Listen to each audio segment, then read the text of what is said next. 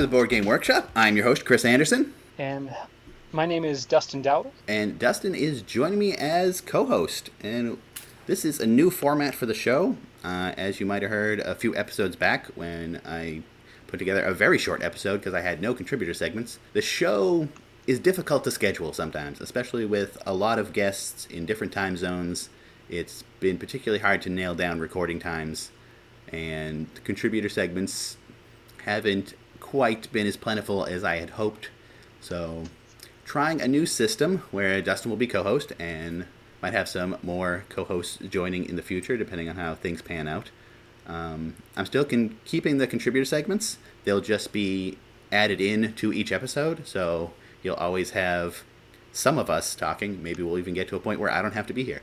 But and then throw in some contributor episodes as we have them and time permits. So if you are interested in submitting a contributor segment, that is still a thing, and you can head over to the website, theboardgameworkshop.com, and see all the details in the contributor section. Um, also, we still have the Google Voice number. It has been pretty inactive, so if you want to call in and leave a segment on there, that's all you have to do. Or you can call in with a question for any of us about any sort of game design topic. But uh, yeah, so we're going to try this new format going forward, see if it helps the recording schedule, if nothing else. And it's nice to have Dustin on the show. He's one of the people I've known online for it's over a year now, right, Dustin? Yeah, yeah. And uh, you have not been on the show yet. I think I had I had everyone else in uh, CM Perry's group on at one point, but you hadn't you hadn't come on at that time. Yeah, I'm I'm the shy guy on the group, so and now here you are stuck co-hosting. but um, yeah, I was shy too before I started this, but uh, which we're going to go into the story of how this whole thing started. But one of the reasons I started the podcast was just an excuse to talk to people because I'm I'm very bad at small talk and nervous about introducing myself to people for no reason. But having the podcast, I can say, "Hey, would you like to be on my podcast?" And all of a sudden, we're tied into a conversation, and it helps immensely. So we want to start with uh, an introduction, which I'm not sure if I ever actually talked about how I got into this whole thing on this show. I know I talked about it on on my blog, I think, and on other shows, but never really here. So, Dustin, why don't you start with how did you get into board games in general, and more specifically hobby board games, if that was a different story? Yeah, absolutely.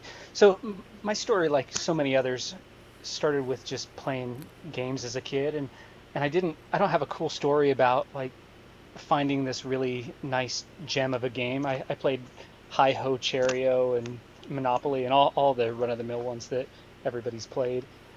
And some friends introduced me to Settlers of Catan um, when it was Settlers of Catan. And I hated it. I just thought it was the stupidest game ever. And and it's funny looking back because my sensibilities now, I'm probably more into that kind of thing. But at the time, I just I wasn't. And my brother, he started collecting uh, CMON games. They're Cool Mini or not, or they're they're calling themselves Come On now, I guess. Yeah. Um, See how that works and, out. yeah. And so he's really been in the board game scene for a long time. Uh, I was listening to a, another podcast that they just started talking about tabletop games, and and so between you know past experience and, and my brother's experience in collecting and then just listening to the, this podcast that i was listening to at the time i decided to go and pick up Blokus and uh, forbidden island and just kind of played with those for a little while and, and recognized that it was something that i really enjoyed and then i almost started collecting immediately and, and my collection just blew up and now i'm just trying to play all the games that, that I, I currently have before i get any more uh, as far as the design side, um, I, am not even sure what what sparked that specifically. Um, some kind of I, I, wanted to create a war game. I created a, an old maid variant, just some really kind of dumb little designs that turned out to to kind of propel me in, in that direction, and um, and it's it's been fun. I, have I've started working on some Euro games and some 18 card games, and I'm not sure that I, I have a specific design style that, that I've fallen into, but um, almost everything I, I, do starts with an 18 card design and, and kind of turns into something else at, at, some point. As you realize you need more pieces to make it work. Exactly, exactly. Yeah, I've done I've done many of those myself. Yeah, so I'm I mean, similar like everyone. I started off playing whatever mass market games we had at home. Um, my family, like for people that aren't into the hobby, they were relatively into games. Like um, my uncles and aunts would come over. They, my parents hosted a weekly game night when I was really little, so I wasn't allowed to play, but they would come over and play things like Trivial Pursuits, categories, um, Pictionary. Pictionary was always one of my favorite games. So I, I had that around. So and we had like all of the random kid game you could think of, Mousetrap and weird things where you crushed Play-Doh things and all sorts of bizarre things. Um, Hero Quest was a big favorite when we were younger. We had that, which sadly was thrown away, and that's it's not something that I am ever really going to get over. But we had Hero Quest, and it was a lot of fun. Um, I think Hero Quest might be like the earliest part where I really got into game design. Although I didn't think of it as game design, but it had the section where you could make your own missions and stuff. So I would always do that. Um, and then as as I grew up in middle school, I got into Magic the Gathering. So it was like three years after it started, and really started to get into that a lot. Like all my friends played, and stayed in the Magic community for a while till later in high school. Kind of walked away from that, just went over and wasn't really gaming at all. I'd still play with my brothers every once in a while. We'd have a good game of Monopoly or the farming game. Then when I went to college, I, uh, I randomly went to a Newbury Comics and there was a box of magic cards on the counter. I'm like, oh, I remember those. And I bought a single pack and it just pulled me right back in to that very expensive hole. Uh, so I like pulled out my old cards. I'm like, oh, I remember this. Brought them up to college with me, and then I was just looking at them in a public space, and someone saw that I was playing, and I'm like, oh, you like you play Magic? We have a group, and I like joined that group and stuff. So I got really heavily back into Magic at that point. That was my first or second year of college. So all through college, I was really into it. After college, um, and through that, going to local game stores, I met a lot of a lot of friends that I'm still friends with now, oh, 10, 15 years later. But um, so I met a lot of friends through that, and I was mainly focused on on Magic, but it was very like hobby games adjacent. They're in the same store. Friends have a game, so I would occasionally play something like Race for the Galaxy. Um, so I was just on the edge of hobby board game, but still very focused on Magic. And I think Magic again, like creating decks, was always something I really enjoyed. So I think that tied into the how easily game design hooked me later. So I like that creativity. Then it was one of my Magic friends in 2014. So I do have a specific moment that I got into hobby games and designing. A friend of mine who I played Magic invited me over to play Eclipse. He was like, "Oh, would you like to play Eclipse?" I'm like, "Oh, sure. Sounds like fun." I knew nothing about Eclipse or really the entire hobby uh, community. So I went over. We played Eclipse and I'm blanking on the other one by Smirk and Dagger. Wow, totally blanking on the name. Anyway, that Smirk and Dagger game where you're all semi cooperatively working through a dungeon. So we played Eclipse. Eclipse was the main one that stuck with me, obviously. Um, and Eclipse was magical for me. Like it's it's a big heavy game, but it the way it organizes information is I mean maybe not the most streamlined, there's probably always improvements you can make, but it's it was one of the clearest displays of that much information I've ever seen. The way, like, when you move one token from one track to put it on a place to show that you own this, on that track it reveals your new prices. And there's a lot of systems like that, that just by moving one piece, you actually change multiple pieces of information. Um, and it, it stuck with me. I, so that was April of 2014. And from then, I was like, oh, I can make a game, which it's a lot harder than you think at first. But that got me to try something. I made it was kind of like a mix between Eclipse and Risk if you made both of those much, much slower games. So it was terrible and has all its own problems. But it got me hooked. Like I designed up the rules, I made a bunch of pieces, and spent hours on it. And from that moment, I was hooked on game design. Like I, it's been over five years now, and I don't think there's been more than a week that goes by that I haven't at least thought about a game, if not been actively working on something. So I was pretty heavily into that. Uh, I started, actually, I hadn't started joining uh, groups yet. I was kind of on the periphery working on stuff, talking online, and sharing with my family. And it wasn't until I got the idea, I started listening to a lot of podcasts. That's that's the other big step that is kind of important to this story. I um, before I got into board gaming, I was very big into listening to iTunes U. So they record mostly college classes, and you just you can listen to the class, so you can go through. And I was going through like all sorts of psychology classes and economics classes, and um, that was interesting. It was a thing to do on my long drive. And then I got into board game. I was like, oh, I wonder if there's board game podcasts. It turns out there there are a few. Um, so I started listening to one podcast and added another, and then those podcasts talk about other podcasts. So you add those in. Now I think I'm listening to something like 25 or 30 podcasts regularly, which I have to listen to on triple speed to get through them. But oh yeah, I've, me as well. I've adjusted to that, so now I'm listening to, like I have a three-hour commute, so I get through nine hours of podcasts a day, which is that's a sub- substantial amount of information. Rahdo, when when you listen to him at triple speed, it's really really fast. yeah, there were. I remember early on there were a couple people, usually as guests, that they would come on and they would talk so fast. Like Kathleen Mercury is one. Whenever she is on, she's very excited, so she talks very quickly, and I would always have to slow it down. Though now I've been listening enough that I can listen to her at triple speed and understand it perfectly fine because I'm just I've gotten used to it. so now I really only slow down for bad audio or very heavy accents. But even then, a lot of a lot of people with heavier accents I listen to regularly, I've gotten used to it. So it's it uh, it moves along now. And then it was I was having a conversation on Twitter with uh, Tony Miller and Daniel Newman, and it was just kind of spitballing an idea of like, oh, what if there was a service, or not a service, but a show where people would like send in their prototypes and you would like play it as part of the show. And my original idea was a video show. So it was that conversation, and I was like, you know, like I work at a school, so in the summer my schedule is much less busy. Like maybe I could work in this. So it was during the summer. I had the idea. I'm gonna I'm gonna do this. I'm gonna start this video show and I have the perfect name for it the Board Game Workshop, which I still love the name. I think it works great. Though, it has shifted very much from a video show while playing people's prototypes.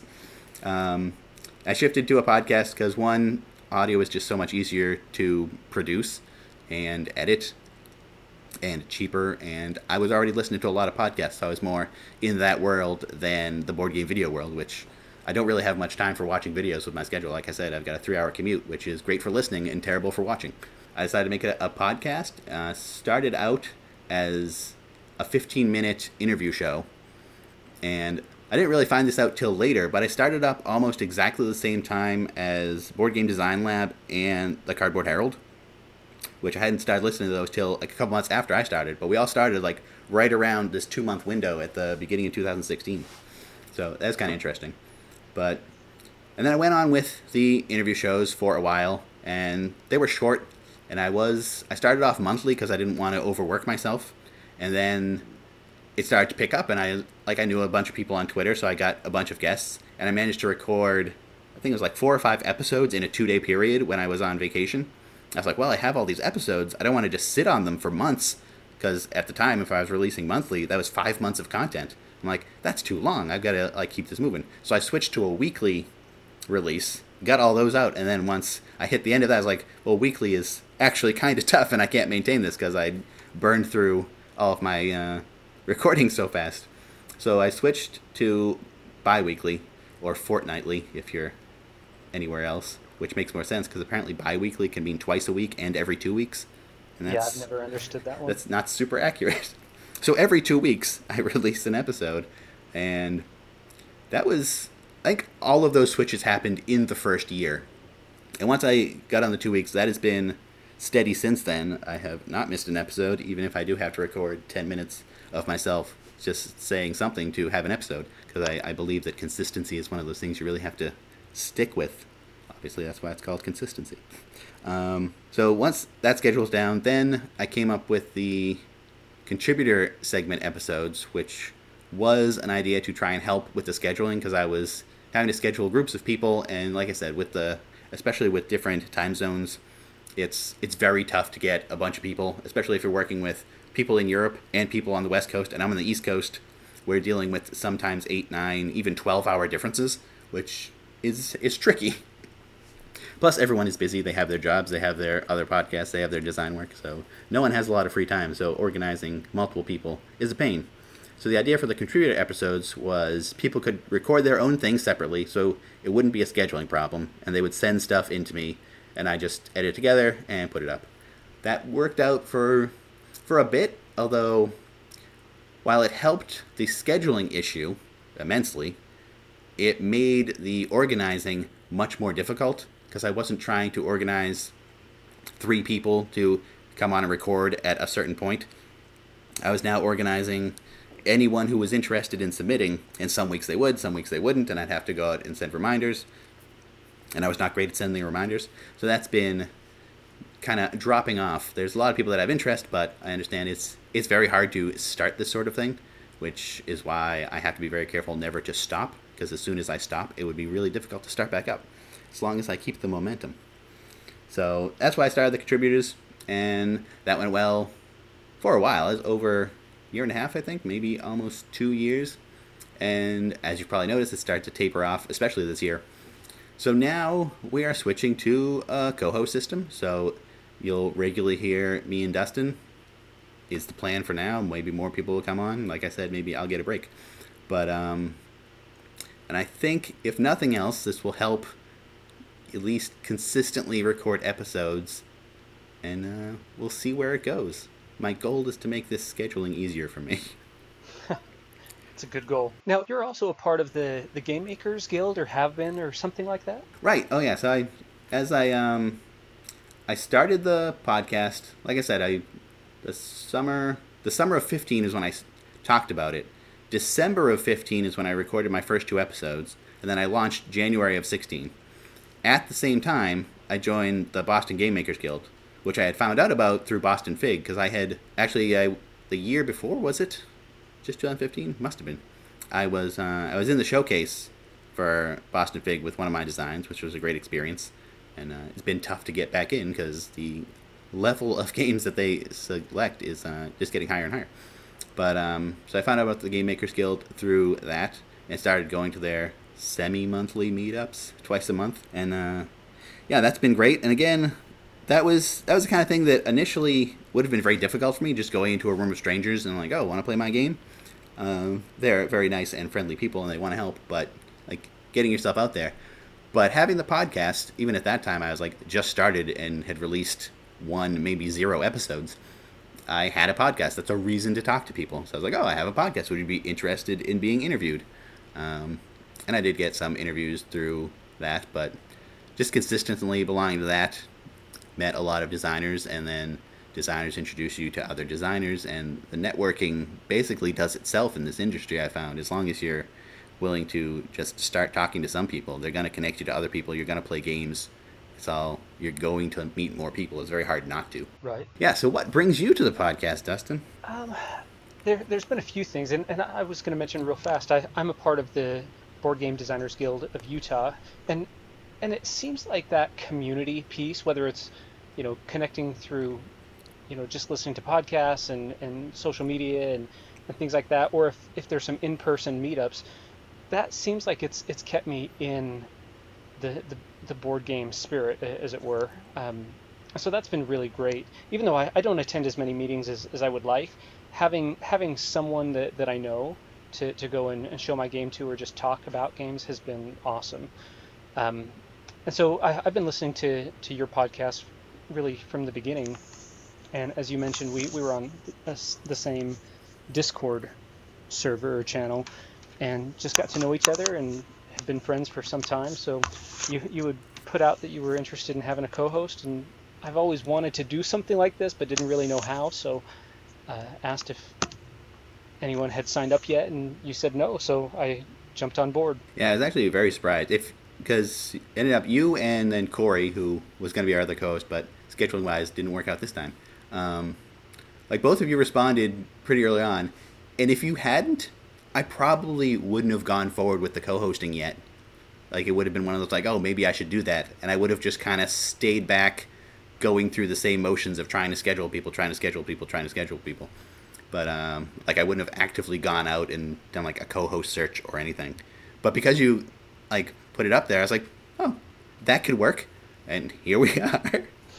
Which I mean, I, I hope this works out scheduling wise because my schedule has just gotten busier and busier as the years go on. Like now, I'm I'm getting more design opportunities right now. I'm still working on Tempest Quest for Button Shy, so that's been taking up a lot of time. Plus, you don't get less game design ideas as you go. Like you have all the old ones that are still there and you want to work on, and then you get new ones, more and more and more. It's it's building up. I need more time to work through this backlog of ideas. I feel like the longer I've been doing this, the the better I am at ignoring some of those. I think I, I ran with every one of them in the past, and some of them really are not good ideas, and so they they go to the they go to the trash a little bit faster you, now. You get a lot better at finding those. Like, yeah, that's that's not going to work. I, I tried yes. that before. Yep. All right, so that's that's about us. That's about the new format. Which I mean, we have vague ideas of what this could be. We're thinking maybe split it into certain segments.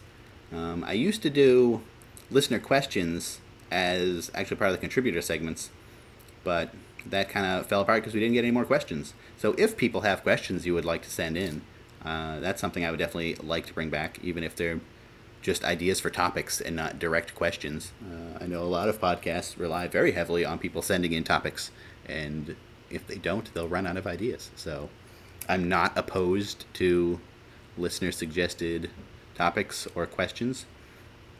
Um, a couple other things I want to mention on this episode because I've kind of been doing a lot of stuff between episodes lately the the design contest, which I'm sure most of you know about because I talk about that a lot.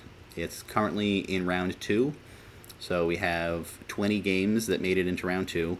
They're working on their submissions. Nothing has come in yet, and they're not due till the end of July, so I don't expect anything even a day earlier because you got to use every minute. Um, we were able to set up the coaching system, which I initially envisioned as uh, like a mentor system, but that wasn't really what I was going for. Thanks to Matt Shoemaker, who has experience with mentorships, and I had to talk with him. He's like, you know, like, well, that would mean this and stuff. So kind of fine tuned my idea.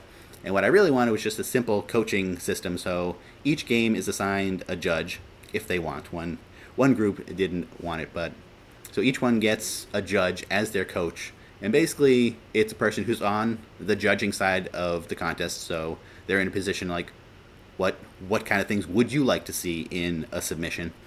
Um, I thought it would be useful in a couple of ways. One, if you have designers that are especially new to the industry, and you compare them up with a coach who has been in it for a while, not necessarily a high level designer or publisher, but just someone who's been around for a couple years and can point you to resources and other people you might want to talk to and things like that. I thought it would just be a good networking opportunity but also a lot of the submissions you're you're basically just blindly submitting something to the void. And you're like well i hope whoever sees this likes what i came up with and you don't have any feedback before you press submit. And then you get your feedback later and you're like oh well i wish i had known that earlier. My hope is that you can get at least some of that from your coach and they can be like oh well you know this this sort of thing doesn't really speak to me or i'd like to see this information. And just another person from a different perspective to bounce ideas off of help with anything. So we managed to get enough judges together for that to work. Um, we had to do a couple of couple of judges are do coaching two games, which isn't super strenuous. It's like a two-hour commitment, more or less, depending on how much they talk. Obviously, they're not restricted from communicating about stuff. But so far, that's been going really well. It's been very positive responses from the judges involved and the designers. So I think it worked out very well considering it was kind of a last minute addition, which almost everything I do becomes last minute addition, which I then refine the next year. So that's that's how we grow. Um, but I definitely think I'll try and bring it back next year and get get more planning into it and schedule a little better because this year it was I had to put all of the coaches together in like a two day span to give them enough time. So it's kind of it was very tight there, but it worked out, and I think uh, it'll definitely be better next year. And it's such a positive response that I, I think it's going to be a solid part of the contest from now on. And I love the idea of that mentorship. Um, so I'm curious to see how that pans out.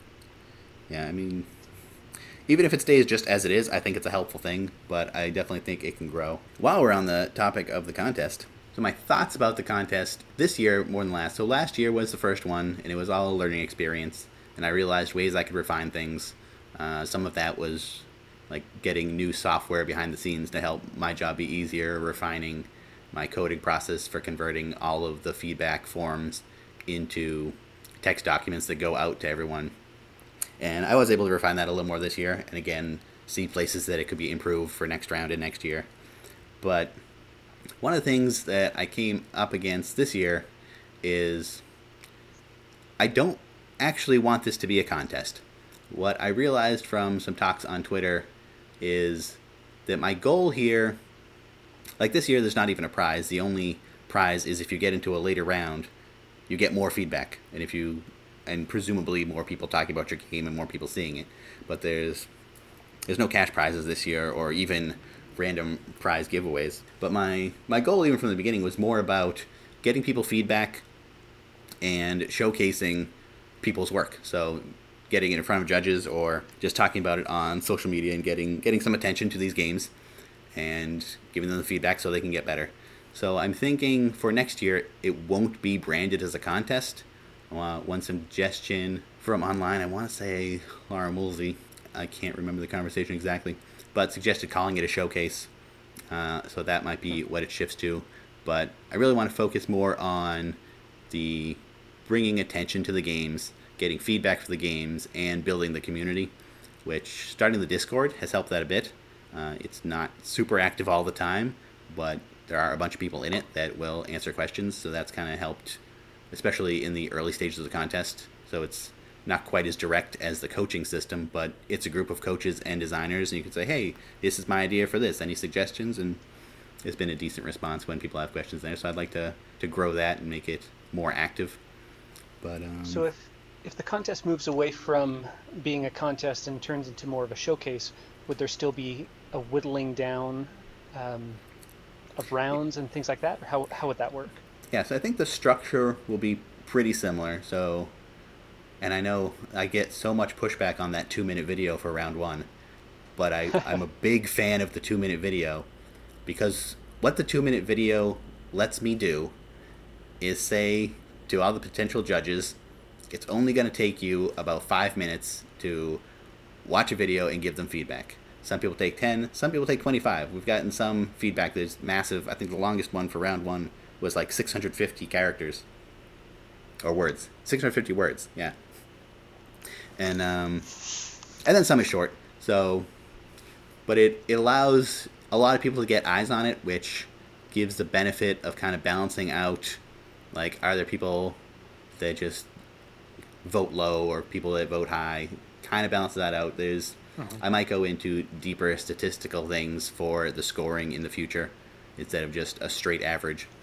But so that will all be largely the same. Um, then round one will cut down to round two. The the number that go into round two is always going to be dependent on the number of judges and the time. So the first year we did 30. That was too many to deal with for the amount of judges and the schedule. It overlapped with a lot of uh, conventions. So I ended up having to extend round two last year. And that was not great for the schedule. It made round three very tight. Um, so this year we're doing 20. We'll see how 20 goes. Although this year we have double the judges and about the same amount of time. So we'll see how that pans out. Maybe we could do 25 if we can stay at this number of judges, which would be great. We can uh, maybe expand that a little. And then round three, again, with round three relies a lot on local judges because it's an in person playtest. Last year, because of scheduling issues, and like I said, it was really pushed up against, it was, was it? I think it was December 29th was when we had the playtest meetup. So, and I really wanted to get it done in the year so it could be the 2018 contest. So I think I got that at the 29th and ended up like doing the results the 30th. So round three might get a little bigger if I can get more local judges, which does seem to be happening this year. So more more of the judges from last year are reaching out to their local friends. So that should should pull in a few more people, and with more time to schedule it, that can allow more people to make it. So we'll still cut down from any number of entries that get into one down to a set number for two, because two is a much more time consuming judging process, to an even smaller number for round three because there's a very limited amount of time and people to actually play them in person. Um, right. And then round so round three, here's my idea so far. I mean, this is all potential to change, so don't quote me. But round three would be considered the showcase for that year. So if it's the five games, that five games would be the showcase, and then there would be a quote unquote top game winner, whatever you want to call it, based on the results. But all five of those would go up on the site, which the ones from last year are up there, and that was part of like um, a public voting thing. But I'll shift that more to the showcase and just information about the game and links to it. And if it's a showcase game and later it gets published or something, we can then bring that in and advertise it a bit for them. So something like that is my goal, and just more show like these are these are the games that were interesting to a lot of people over several rounds, and they're they're very good games for whatever reason. Um, the other change I was thinking of making is right now there's judging on five different categories, and a lot of that is because I wanted a big enough number that there could be there could be a range of scores. So there's not a lot of ties. Uh, last year, I think they were judged on three or four things in round one, but there's also multipliers applied. So like creativity was judged higher than quality of your submission and things like that. So I, and that allowed a lot of range in scores so that there were no ties. This year there were a bunch of ties after round one, which I'm fine with that. The only issue is if there's ties at the breakoff point for getting into round two, which again I'm okay with extending that. So if we end up putting 21 or 22 into round two, that shouldn't really collapse the system. But next year I'm thinking I'm going to restrict it to a single category that is judged in each round. So round one would just be innovation. And I think the benefit of this is right now one of the complaints I get, which I got first year and I worked on, but I'm still getting it this year, is the contestants and the judges don't know what they should be focusing on. So I'm trying trying to hone that down because there's I put out the information and people interpret it different ways. So one person thinks they're focusing on their innovation, but someone else watches it and they're like, "Well, that's not innovative at all." So there's still kind of a mismatch there, which to a degree you can't get rid of that entirely because people just have different opinions on what is or isn't innovative, and that's Of based on their their experience and their preferences and stuff. But I think cutting it down to just the single thing, so just innovation, that will help people make their submissions. Because right now they're trying to show their innovation and their elegance and make it interesting and do all this stuff. If you're only judged on your innovation, then you can say like, "Here's my video. This is why my game is innovative." That'll help focus. And again, maybe they won't complain so much about the two-minute time limit. But I think I'm always going to get pushback on the two-minute time limit. So yeah, and that'll make it more focused. And round two, I think, would be about presentation because round two is a how to play video and rules. So I think the presentation of your rules is a very important thing. And then round three would be the in-person playtest. So it's kind of all over, but I think we could have that as judging elegance because I think elegance really is like the entire package flowing together. And that was one of the other things. Round one also judges elegance right now, but a lot of people are saying, well, I can't really judge elegance based on a two minute video. Like I can maybe infer that this could be elegant, but it's it's really hard to see it without playing the game to see the flow. So if that's not till round three, then you can definitely judge the elegance once you actually play a game. That's a good point. My concern is only having one category will increase the number of potential ties. So I might increase it from a 1 to 5 to a 1 to 7, or maybe even 1 to 9. Uh, I like to deal with odd numbers, so there is a center number, so you can say this is the middle. I do not feel good or bad about this. So might extend that a little just to have a, a bigger range. Um, the other issue to deal with, which is a difficult one to deal with, is to get the judges to consistently score things. Uh, some people just judge high, like, oh, this is all right, I'll give it an 8. And other people say, this is all right, I'll give it a 2. Um, and to a degree, that's not possible. So I can put up examples of like what each score is to kind of guide them towards it, but everyone still has their own system of how they interpret things. Um, which is why I like having a large number of judges because it kind of averages out any outliers to a degree, and more helps that even more. If we could get hundred people on every game, um, I'm sure the scores would be very accurate. So, Chris, what, what do you think the, the difference would be in having a, a range of 1 to 9 and 1 to 11?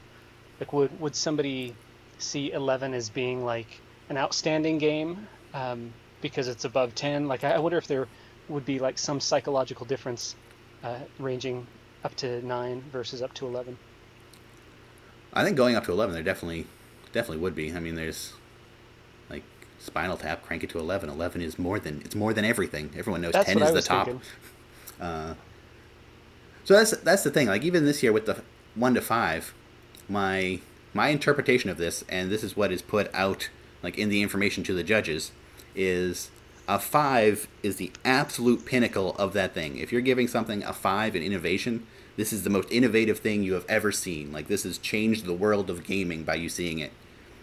But that is not necessarily how judges interpret that all the time. Like five, like oh, that's pretty good.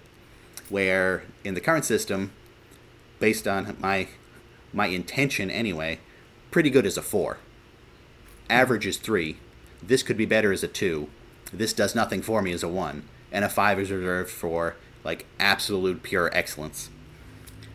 It's I think with a five point scale that is a little harder because people are like, oh, four is so close to three, and three is very average. So like a five is good. But I think if you if you crank it up to a seven or a nine, then you're like, okay, like it's not average. So in a nine point scale, five would be your average. Like it's not a five. A six is too close, but I could give it a seven or an eight, and it's still not the perfect nine. So I think at increasing that range helps that. Uh, Eleven would increase it a little more, but and like you said, I think eleven really would have this shift. Like ten is perfect, eleven is perfecter. Yeah, that, I'm guessing that people would probably see it that way, and and I think an average game, like one that was just kind of somewhere in the middle, I think people would probably still use five because we're so used to ranking five as kind of that that middle number, um, Yeah. and it wouldn't necessarily be be middle, you know. It'd be Not interesting to see how that plays yeah. out. That would be interesting. 11, 11 is an interesting number for sure. But like my main, the purpose of extending the range is purely to just help deal with tiebreakers and give a little more nuance to the voting. But we'll see. That's all testing for the future. But because I could not deal with this yearly cycle of make a design contest, test it, and try again, I decided to start game jams, which is another thing that happened since the last episode was recorded or even aired actually because this is a one week game jam that is ending tomorrow night as of this recording so before this even goes up uh, submissions will already be due. And again like the first contest and kind of like the podcast i just had an idea and figured i would do it. I uh, as part of my talking about the contest and like things i want to do that conversation came up. I was like oh you know like this sounds like things to do for a game jam just to have like a quicker faster contest. And then a lot of people are like oh i'd be interested in that. I'd be interested in that. I'm like okay i'll do a game jam.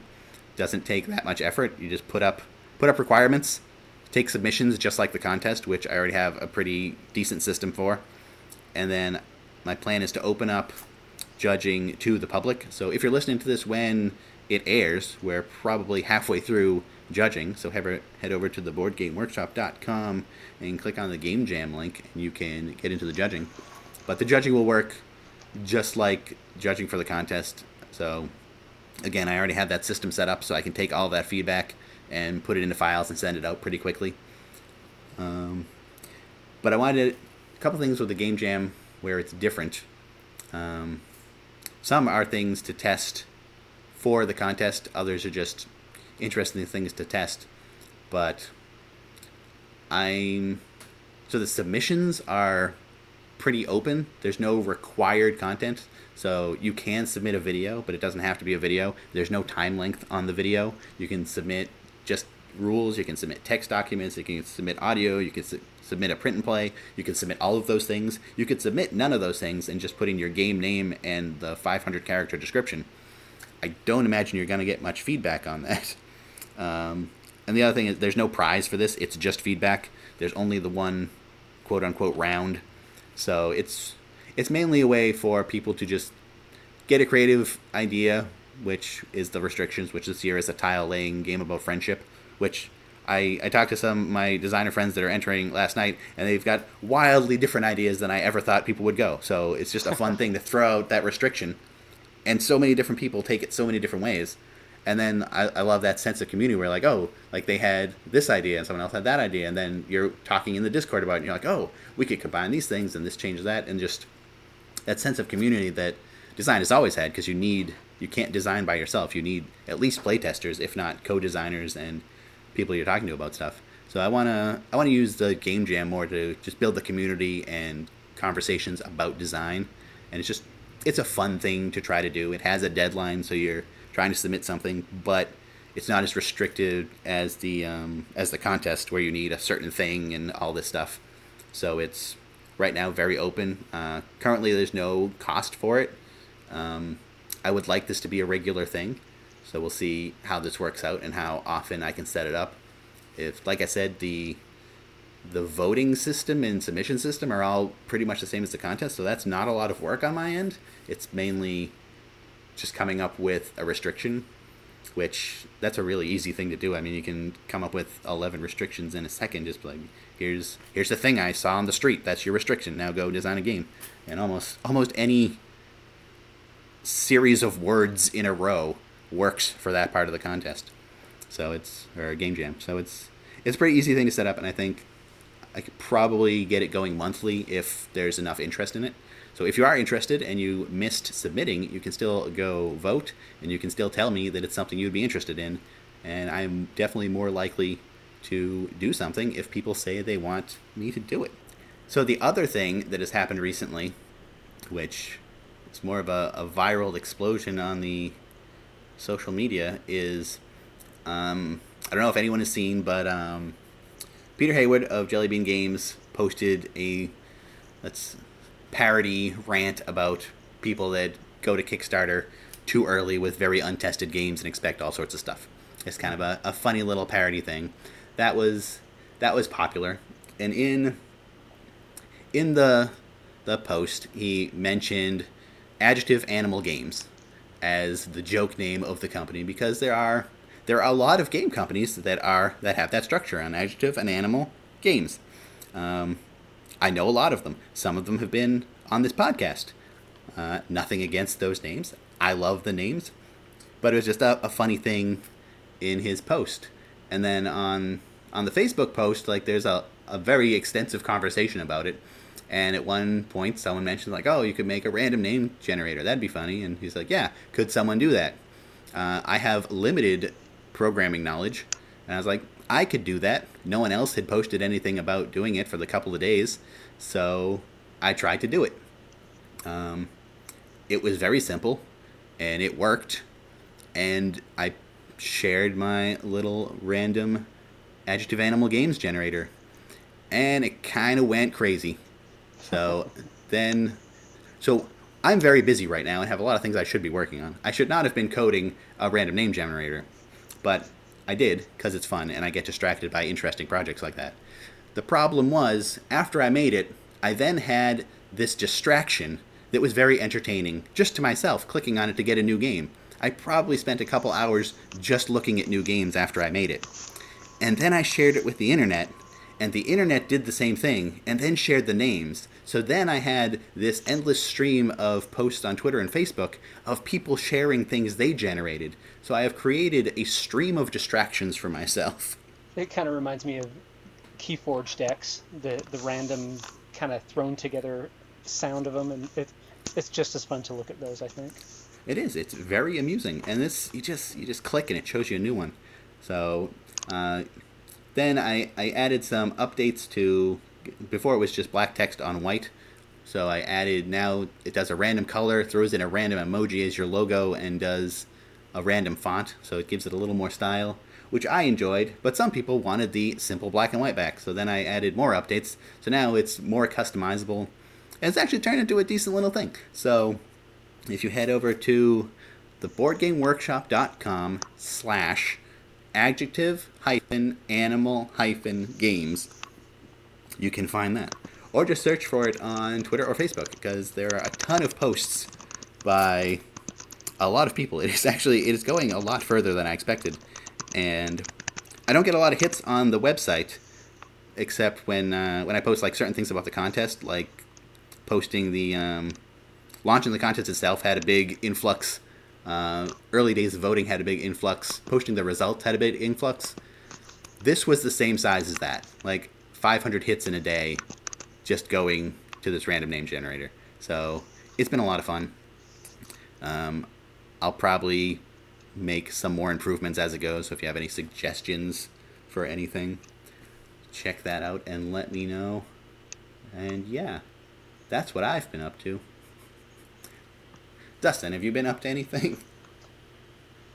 Um, I've got I've got some games that I, have been wanting to work on and just haven't found myself doing a whole lot with that. Um, so my, my goal this week is to get back to some of those games that, that I, have had have had so much interest in and just really haven't put enough uh, effort into yet. So things at work have been really busy. I, I didn't mention earlier, but I, am a therapist at a residential treatment center. I'm actually the clinical director out there, and so things have been just crazy at work, and I'm looking forward to that slowing down a little bit. Yeah, I was I was looking forward to July being my easy month. Like that's what I've been looking forward to all year because I, I work at a high school, so in the summer I still have to go in and work, but I run the TV studio and there's no classes, so it gets a lot easier. So all year I'm like, well, you know, I got classes now and all this stuff and all this stuff, but once I once school's over, it'll be easier. And then school's over mid June, and I'm like, okay, well, I still gotta finish up all this stuff. But then once that's done, July, July will be easy. The problem is, I pushed so many things to July because I was so busy before that now July has been pretty busy. Like July was my first free weekends, so every weekend in July is now a bunch of things booked on top of each other. Um, the other thing that I even forgot, because this is how distracted my life has been lately, with a distraction on a distraction, is I started doing some game photography. Because I had the idea of dropping components and taking a high speed picture of it, and I thought that would be a cool effect. And I have access to a TV studio, so I'm like, oh, I probably have enough lights that I could get this to work, because you need a massive amount of light for high speed photography. So I took in some games I thought would be fun to do it, brought in my camera, set up the studio. Turns out the normal lighting we used for the studio is nowhere near bright enough for what I was trying to do. But we had these extra lights that are more stage lights, and we don't use them on the set because they are very bright. So I set up a bunch of those lights in a little area, and uh, the first time I did it was problematic. But I did a second second shoot the other day, which had uh, a couple games. Dinosaur Island looks amazing with all the different bits, but I, I forget what the calculation is, but it's over it's over three thousand watts of light, all on a single like two square foot spot. Wow, it's crazy. I, I shoot at one four thousandth of a second, so I throw all the pieces in and like freezes them in place. Like none of the motion blur looks really cool. It's amazingly hard to focus and it's amazingly hard to time.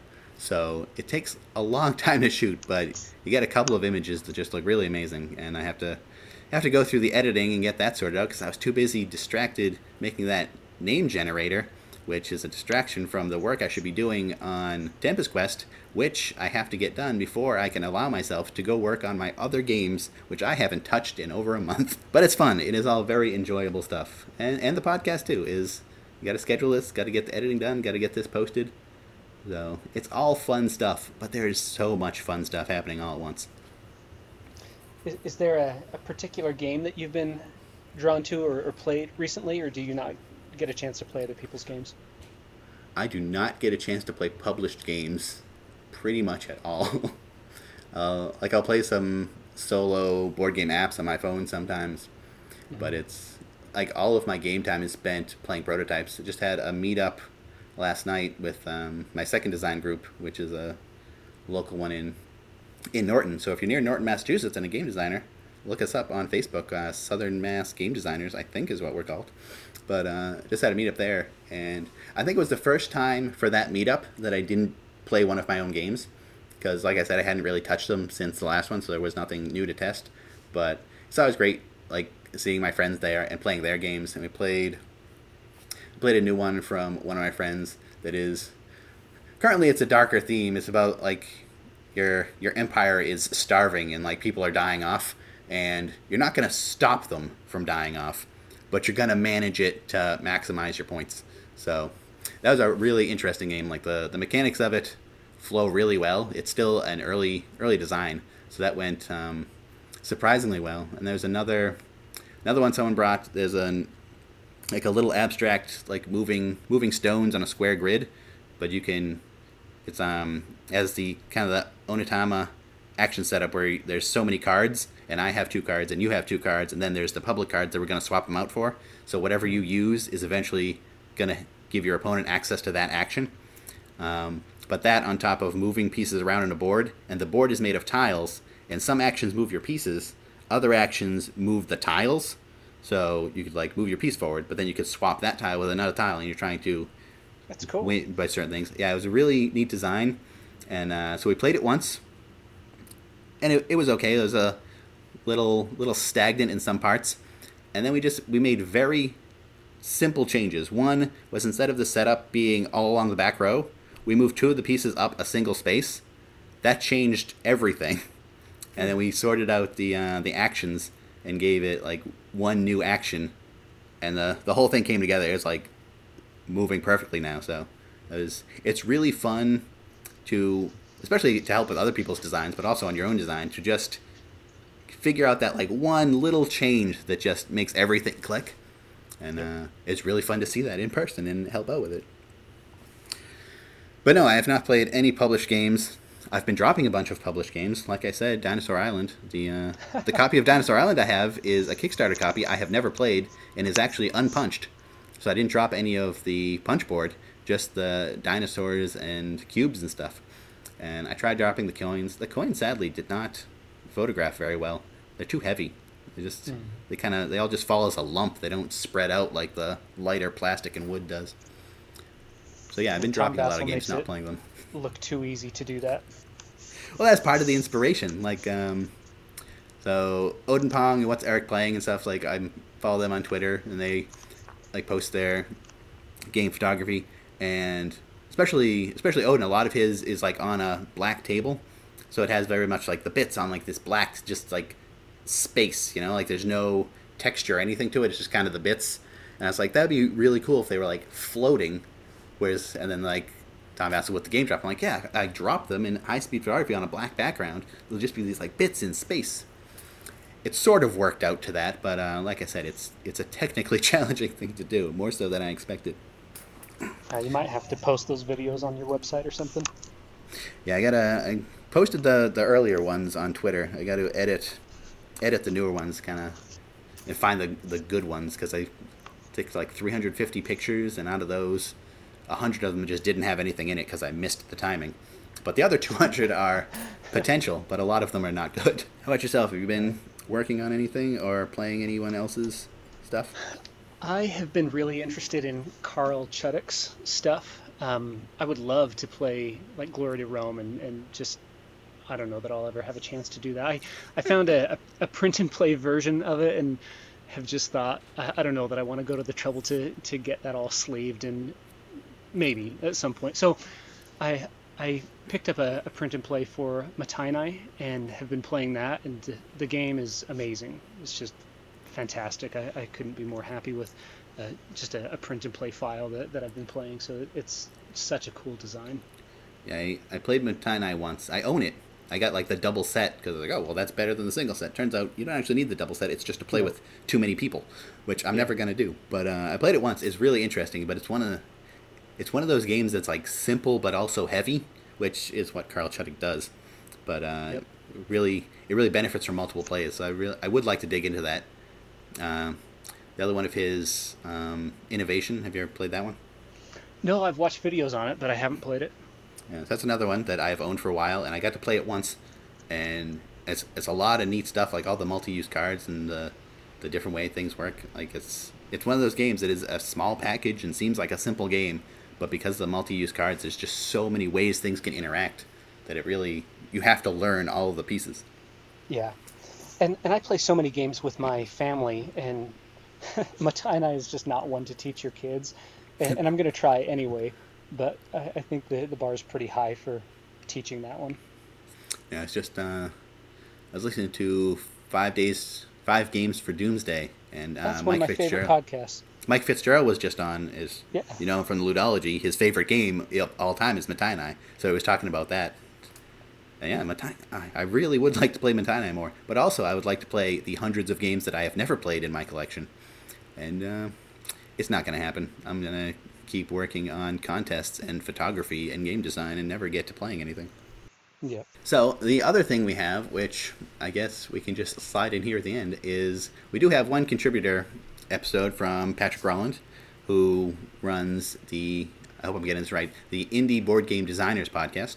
Um, it's a really interesting show. He interviews different indie game designers. Has had a pretty good list of guests on so far. So if you're interested in checking that out, but here is a contributor segment that he sent in. So we'll play that now.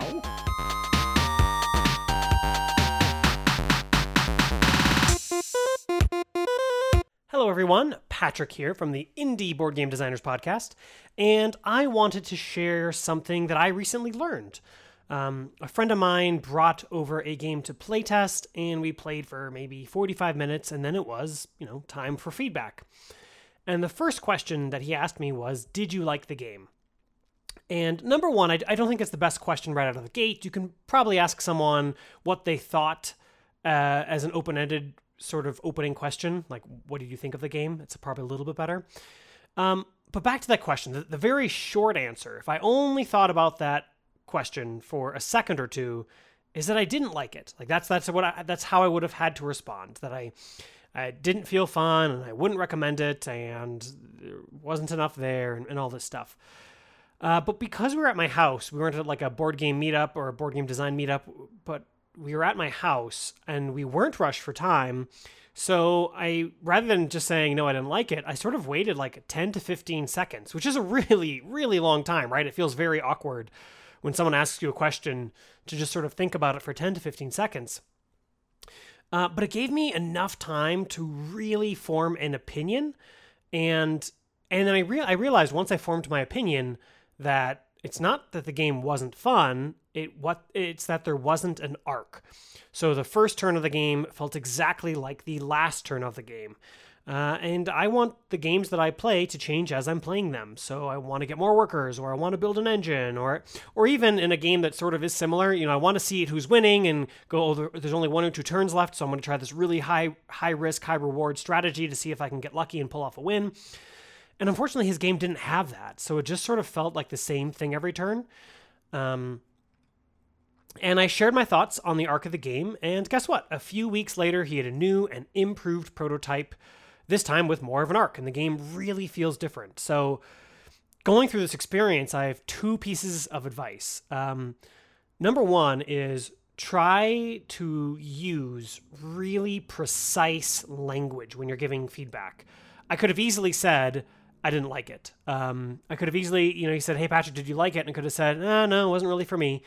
Um, but instead, I, I, I took those probably agonizing 15 seconds for him I took those 15 seconds and realized ah, it wasn't the gameplay was fun. It's just that I wish it just changed over the course of the game. Um, and just just just to take that time before forming an opinion. Um, and I think you will be able to give people much better feedback on their game. And the second piece of advice is to find playtesters that do that. Um, playtesters who will give you precise and or nuanced feedback. I think there's a huge difference between a good and a great game, and you need to you need specific feedback to get your game to great. Um, you, you really need people who know what they're talking about and can get and can sort of laser point, pinpoint the problem. So I know this is like a little short contributor segment, but I just felt like it was an important lesson for me not to rush feedback. Um, sit on it for a minute or two and then give the best advice you can. I, I really think it'll help you up your game design skills. So that is all from me. You can listen to me blab on my podcast at indieboardgamedesigners.com and you can hit me up on Twitter. I am at BFTrick. See ya.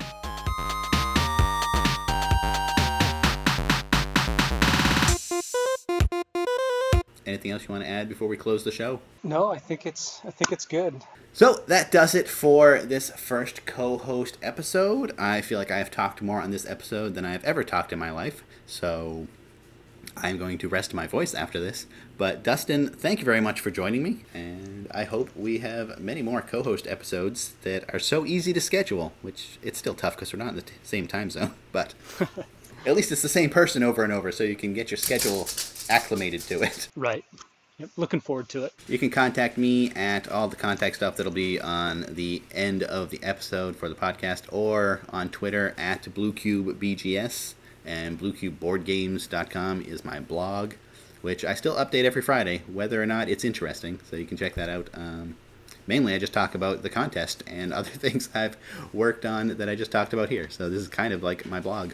Uh, Dustin, where can people get in touch with you? Uh, you can reach out to me on Facebook at Odd Fox Games. That's my uh, adjective animal contribution to the episode. Um, and, and, I don't do a, a, whole lot social media wise, but if you want to reach out to me, that's probably the best place. Well, thank you for listening, and we'll have another one of these episodes soon. All right, talk to you later. That's all for this episode. The Board Game Workshop is a member of the Indie Game Report. You can check out their reviews and interviews at theindiegamereport.com. Thank you to all of our Patreon supporters, especially our inventor level supporters Chris Turner, Vegan Al, Brad Bachelor, Rosco Schock, Vas Kottas, and Cory Muddiman. If you'd like to support the show, go to patreon.com slash the Board Game Workshop. You can follow the show on Twitter at the BG Workshop and on Facebook at the Board Game Workshop. Join the show's Discord channel to discuss episodes. You can call the show's Google Voice number at 725-222-8249 and leave a question or a contributor segment for a future episode. You can get the links for these and all show notes at theboardgameworkshop.com. Thanks for listening.